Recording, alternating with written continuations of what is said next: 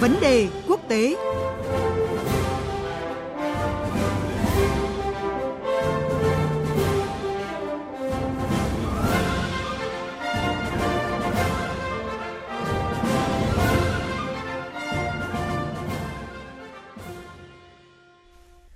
Quý vị và các bạn đang theo dõi chương trình theo dòng thời sự phát sóng trên kênh Thời sự VV1 của Đài Tiếng Nói Việt Nam. Ngay bây giờ là nội dung của chuyên mục Vấn đề quốc tế với phần trình bày của biên tập viên Quỳnh Hoa. Thưa quý vị và các bạn, ở nước Mỹ dưới thời Tổng thống Joe Biden đã có sự thay đổi quan điểm về vai trò và cách tiếp cận trong các mối quan hệ quốc tế. À, điều này có thể thấy rõ qua những cái động thái tích cực gần đây của chính quyền ông Joe Biden. À, từ cuộc thảo luận trực tuyến của nhóm bộ tư quát gồm Mỹ, Nhật Bản, Ấn Độ và Australia cho tới cuộc gặp trực tuyến các nhà lãnh đạo G7 diễn ra vào cuối tuần qua, Tổng thống Mỹ Joe Biden đã trình làng thông điệp chính thức về tái gắn kết với cộng đồng quốc tế và các tổ chức toàn cầu sau những chia rẽ do chính sách nước Mỹ trên hết dưới thời ông Donald Trump.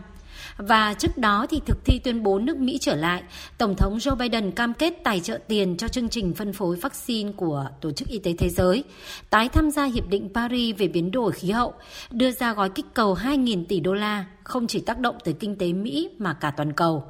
À, để có cái nhìn rõ hơn về những thay đổi trong chính sách đối ngoại của chính quyền Mỹ dưới thời ông Joe Biden, chúng tôi đã có cuộc trao đổi với à, phóng viên Phạm Huân, thường trú Đài Tiếng Nói Việt Nam tại Mỹ. Xin chào phóng viên Phạm Huân ạ. Vâng, xin chào biên tập viên Quỳnh Hoa và quý vị thính giả. Mặc dù Tổng thống Mỹ Joe Biden mới chỉ đi qua có một phần ba chặng đường của 100 ngày đầu tiên nhậm chức, nhưng với cam kết đưa nước Mỹ trở lại, chính quyền của ông đã đưa ra một số chính sách làm thay đổi nước Mỹ và có thể xoay chuyển cục diện thế giới. À, thưa anh Phạm Huân, anh đánh giá thế nào về những thay đổi gần đây trong chính sách đối ngoại của Mỹ? Vâng, Tổng thống Joe Biden thì đang chứng minh cho cộng đồng thế giới, nhất là các đồng minh và đối tác, rằng à, những cái cam kết mà ông đã đưa ra trong suốt chiến dịch vận động tranh cử và kể từ khi lên nắm quyền hôm à, 20 tháng 1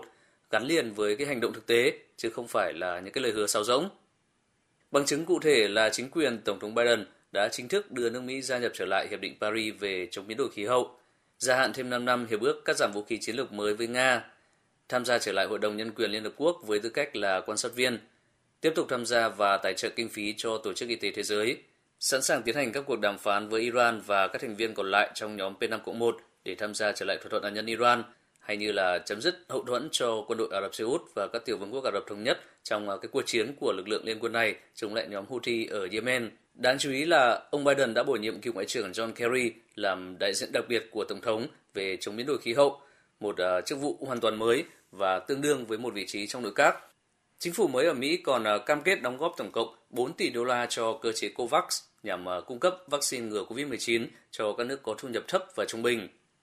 Dù phải tập trung giải quyết hàng loạt các ưu tiên, thách thức trong nước,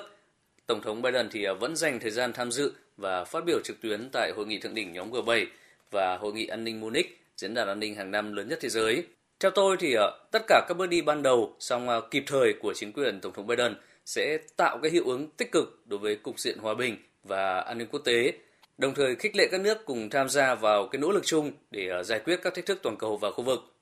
À, vậy mục đích cuối cùng và thực chất của chính sách nước Mỹ trở lại của Tổng thống Mỹ Joe Biden là gì? Thưa anh Phạm Huân.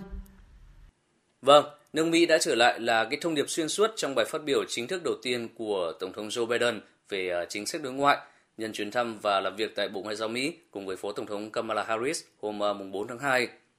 Tại đây thì Tổng thống Biden đã cam kết về một kỷ nguyên mới đối với nước Mỹ và khẳng định nước Mỹ sẽ cạnh tranh từ một vị thế có sức mạnh bằng cách tái thiết trong nước, hợp tác với các đồng minh và đối tác, đồng thời đổi mới cái vai trò của Washington trong các cái định chế quốc tế, giành lại uy tín và quyền lực đạo đức của mình.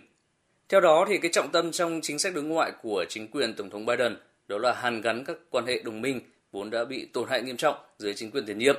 Ông Biden nêu rõ rằng là nước Mỹ đã trở lại và ngành ngoại giao đã trở lại cái vị trí trung tâm trong chính sách đối ngoại của Mỹ và nước này sẽ xây dựng lại các liên minh và can dự với thế giới một lần nữa. Có thể nói rằng là chính sách nước Mỹ đã trở lại của ông Biden là nhằm khôi phục uy tín và vị thế quốc tế của Mỹ trên trường quốc tế đã bị bào mòn trong 4 năm dưới chính quyền tiền nhiệm. Là siêu cường trên thế giới, những thay đổi trong chính sách đối ngoại của Mỹ ít nhiều thì cũng có những ảnh hưởng nhất định tới các mối quan hệ quốc tế. Qua theo dõi, anh Phạm Huân thấy ờ, dư luận phản ứng thế nào về những bước đi mới này của chính quyền Mỹ dưới thời ông Joe Biden? Đúng là với cái vị thế siêu cường của mình, bất kỳ cái sự điều chỉnh nào trong chính sách đối ngoại của Mỹ đều ờ, tác động tới cái cục diện chính trị hòa bình và an ninh quốc tế. Do vậy mà những cái động thái về chính sách đối ngoại vừa qua của chính quyền Tổng thống Biden không chỉ được các nước đồng minh, đối tác và các định chế quốc tế hoan nghênh, mà ngay cả những nước được xem là địch thủ cũng kỳ vọng hạ nhiệt căng thẳng và tạo không gian để hợp tác trong các lĩnh vực có chung lợi ích. Việc Tổng thống Biden coi khôi phục các mối quan hệ xuyên Đại Tây Dương là một trong những ưu tiên hàng đầu trong chính sách đối ngoại, đồng thời tuyên bố cam kết của Mỹ đối với NATO khi ông à, phát biểu trực tuyến tại Hội nghị An ninh Munich và Hội nghị Thượng đỉnh nhóm G7 vừa qua đã được các nhà lãnh đạo châu Âu đón nhận nồng nhiệt. Ông Boris Johnson, Thủ tướng Anh, nước đảm nhiệm vai trò Chủ tịch G7 trong năm 2021, ca ngợi Tổng thống Biden đang đưa nước Mỹ trở lại cái vị trí lãnh đạo thế giới.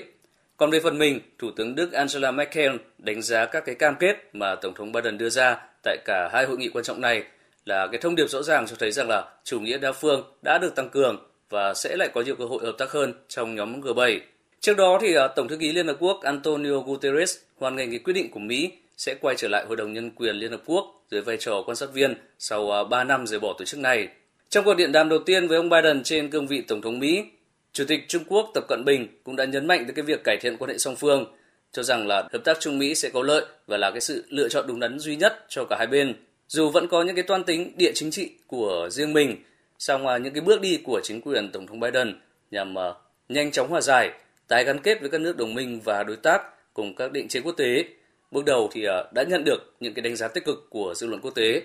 Xin cảm ơn phóng viên Phạm Huân đã tham gia cuộc trao đổi này.